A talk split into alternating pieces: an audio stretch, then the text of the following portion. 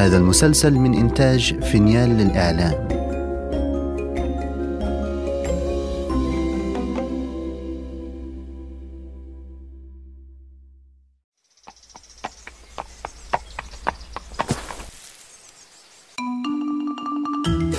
أنا سأحدثكم عن قصص جحا. لا لا تسرحت يا شلهوب. أحتاج لأن أجمع أفكاري. أنا شلهوب. شلهوب حمار جحا. أتعرفون جحا؟ هو حكيم الحمقى وأحمق الحكماء. قصصه لا تخلو من الذكاء والحكمة وفي بعض الأحيان من الحماقة. فاستمعوا إلي. لأروي لكم الحديث المحبوب عن جحا وبقرة فهيم. في يوم من الأيام استقبل جحا صديقه القادم من مدينة بعيدة التاجر فهيم في منزله وجلسا يشربان الشاي ويتحدثان عن أعمالهما. وفيما تعمل هذه الأيام يا جحا؟ في أعمال متعددة أتقنها على مر السنوات. فأنا أبيع البيض والفخاريات وأعيد ترميم الأواني القديمة وأتاجر أحيانا في معدات الخياطة وماذا عنك يا فهيم؟ حولت أعمالي إلى تجارة الحليب وتجارة مزدهرة ومن أين تستورد الحليب؟ لا أستورده بل أعتمد على أبقاري وهل اشتريت أبقارا يا فهيم؟ اشتريتها وكانت صفقة العمر وانفتحت في وجهي أبواب النعيم وأصبحت من أهم تجار الحليب في مدينتي. آه يبدو أنها فكرة سديدة. وبعد أن شرب جحا مع صديقه الشاي وتناولا الغداء ودع فهيم جحا وأخذ جحا يتجول في حديقة المنزل ويقلب في رأسه أمرا. وحين خرجت كريمة لسقاية زهورها رأته شارد الذهن فسألته فيما تفكر يا جحا؟ في بيع الدجاج توقفت كريمة عن سقاية الزهور ونظرت إلى جحا في استعجاب ولم ذلك؟ لأشتري بقرة كصديقي فهيم يا عزيزتي وما حاجتك للبقرة؟ يمكننا الاستفادة من حليبها يا كريمة وبيعه وتحقيق أرباح طائلة لكنك لا تفقه شيئا في تربية الأبقار يا جحا. وما الذي يتطلبه الأمر يا كريمة؟ لا أظن أنه بهذه الصعوبة. أرى أنك يجب أن تفكر جيدا في خطوة كهذه يا جحا. فأنت خبير في تربية الدجاج ولكنك لا تعرف شيئا عن الأبقار. الأمر غاية في السهولة يا كريمة. ثقي بزوجك يا عزيزتي. ثم خرجنا أنا وجحا إلى سوق الطيور. فباع الدجاج وشعرت بالحزن لمفارقة دجاج منزلنا. ثم ذهبنا إلى سوق المواشي وهناك اشترى جحا بقرة كبيرة. ثم عدنا إلى المنزل فاستقبلنا كل من أدهم وكريمة. وما أن رأى أدهم البقرة حتى ركض نحوها. يا للروعة لقد اشترى والدي بقرة كبيرة. ثم قفز أدهم إلى ظهر البقرة التي أخذت تدور في مكانها وتلوح بذيلها بينما ضحك الجميع. وعلى مائدة الغداء جلست العائلة وسألت كريمة جحا. وما الذي تنوي فعله بعد أن بعت الدجاج يا جحا؟ سأتخصص في بيع حليب الأبقار يا كريمة. لكنك تكسب جيدا من أعمال أخرى تجيدها. ربما آن الأوان لأحذو حذو صديقي فهيم وأوسع أعمالي. والأواني الفخارية ومعدات الخياطة؟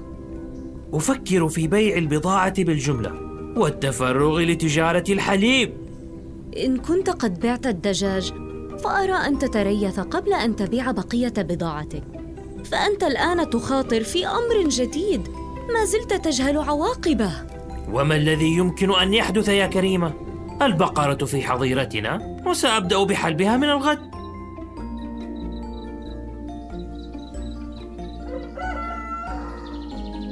وما أن أشرقت شمس الغد حتى دخل جحا إلى الحظيرة بحماس. حاملا معه خمسة دلاء معدنية وعيناه تلمعان ببريق الطموح. وخاطب البقرة قائلا. مرحبا يا بقرتي الجديدة. أرجو أن تتعاوني معي. فوراءنا الكثير من دلاء الحليب لملئها. وما أن جلس جحا يحاول حلب البقرة حتى رفسته وأبعدته عنها. عجبا. ما الذي أغضبك؟ ربما ما زلت جديدة. وتحتاجين ليوم آخر لتتأقلمي مع الحظيرة. لا بأس. بل ربما هي بقرة كسولة. هم. المهم أن جحا ترك البقرة تستريح يوما كاملا.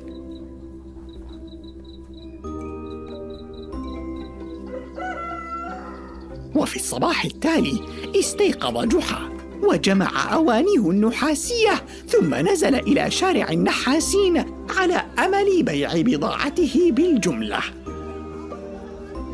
وأمضى جحا اليوم كاملا على أمل أن يصرف البضاعة دون أن يشتريها أحد منه بالجملة.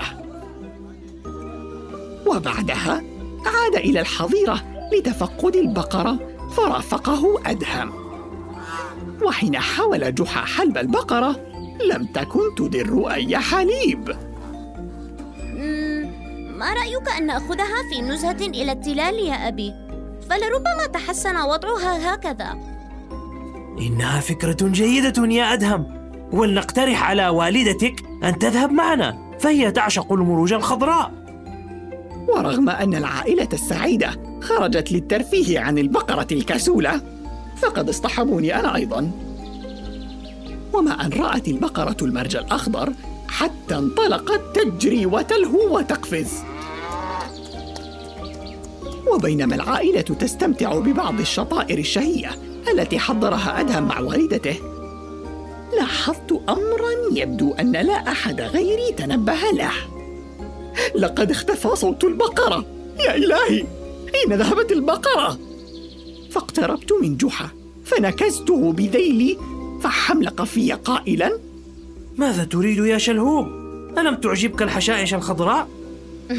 ربما يريد تذوق الشطائر وضع جحا شطيرة أمامي ورغم رغبتي الشديدة في التهامها أعرضت عنها وتابعت النهيق عله ينتبه ثم صاحت كريمة فجأة أين ذهبت البقرة؟ حمدا لله أن أحدا فهم ما أحاول قوله تحركنا جميعا للبحث عن البقرة حول التلة التي جلسنا فوقها. فلم نجدها. ثم بحثنا عنها في التلة المجاورة. فلم نجدها أيضا. وحين فقدنا الأمل في إيجادها في التلال خرجنا إلى الطريق. فوجدناها تلاحق فراشة زرقاء صغيرة. آه. أين ذهبت يا بقرة؟ لقد بحثنا عنك في كل مكان. لم تبدو البقرة مكترثة بجحا وبقيت تجري وتلهو حتى اضطر جحا أن يربطها بحبل لنعود إلى المنزل. وفي طريق العودة تحدثت كريمة.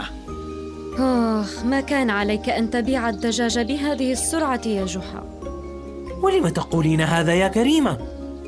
لا تبدو تربية الأبقار سهلة يا جحا. غدا أحلب البقرة وأصبح أحد أهم تجار الحليب في القرية. وماذا قررت أن تفعل بالأواني؟ سأحاول بيعها بالجملة مجددا في سوق النحاس. لقد طاوعتك في بيع الدجاج مرغمة يا جحا لكني لن أطاوعك في بيع الأواني. فأنت لا تعلم كيف سيسير حال بيع الحليب. لا تستعجل النتائج يا كريمة. أنا متأكد من أن تجارة الحليب ستنجح. وحين عاد جحا إلى المنزل استراح الجميع. بما في ذلك البقرة الكسولة التي قضت اليوم كله في اللعب ثم جعلتنا نبحث عنها لساعات ولم تعمل. وفي صباح اليوم التالي جاء جحا بدلائه لحلب البقرة فوجدها نائمة وحاول إيقاظها. استيقظي يا بقرتي استيقظي. فنهضت البقرة من مكانها في الحال وأخذت تنفس عن غضبها. بالتنفس بصوت عال. لاحظ جحا امتعاض البقرة فقدم لها حزمة من الأعشاب الخضراء فالتهمتها دفعة واحدة. وهنا استغل جحا الفرصة فتقدم لحلب البقرة ولكنها لم تستجب. فرفع جحا رأسه لينظر إليها وإذا البقرة تغط في سبات عميق. عاد جحا إلى المنزل وعلى وجهه علامات الضيق فرأته كريمة ولاحظت حزنه. ما لك يا عزيزي؟ آه لم أتمكن من حلب البقرة.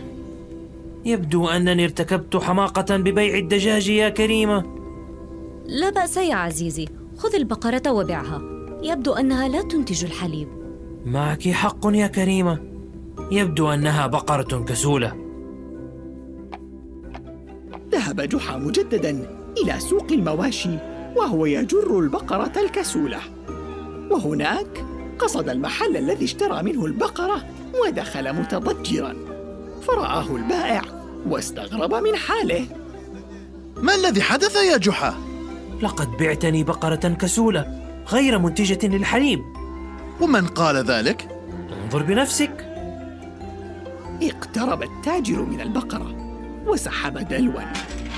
وبعد أن ربت ثلاث مرات على ظهرها وأصدر صوتا يأمرها من خلاله بأن تدر الحليب استطاع حلب البقرة بمنتهى السهولة.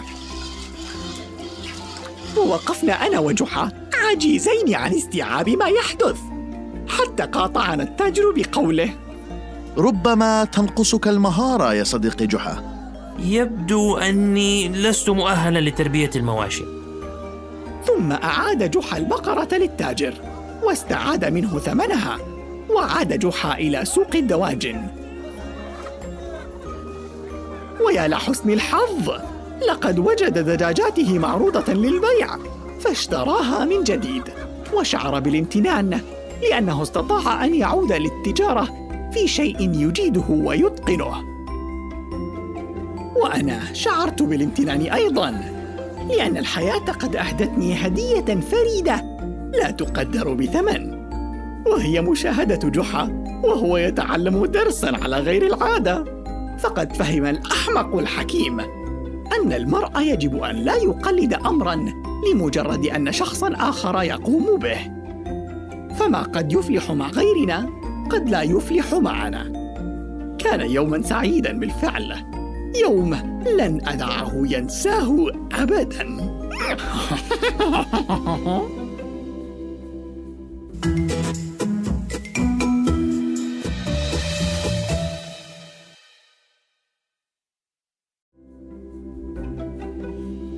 إذا استمتعتم بهذه الحلقة لا تنسوا الاشتراك لبث المسلسل ومتابعتنا على جميع منصات السوشيال ميديا.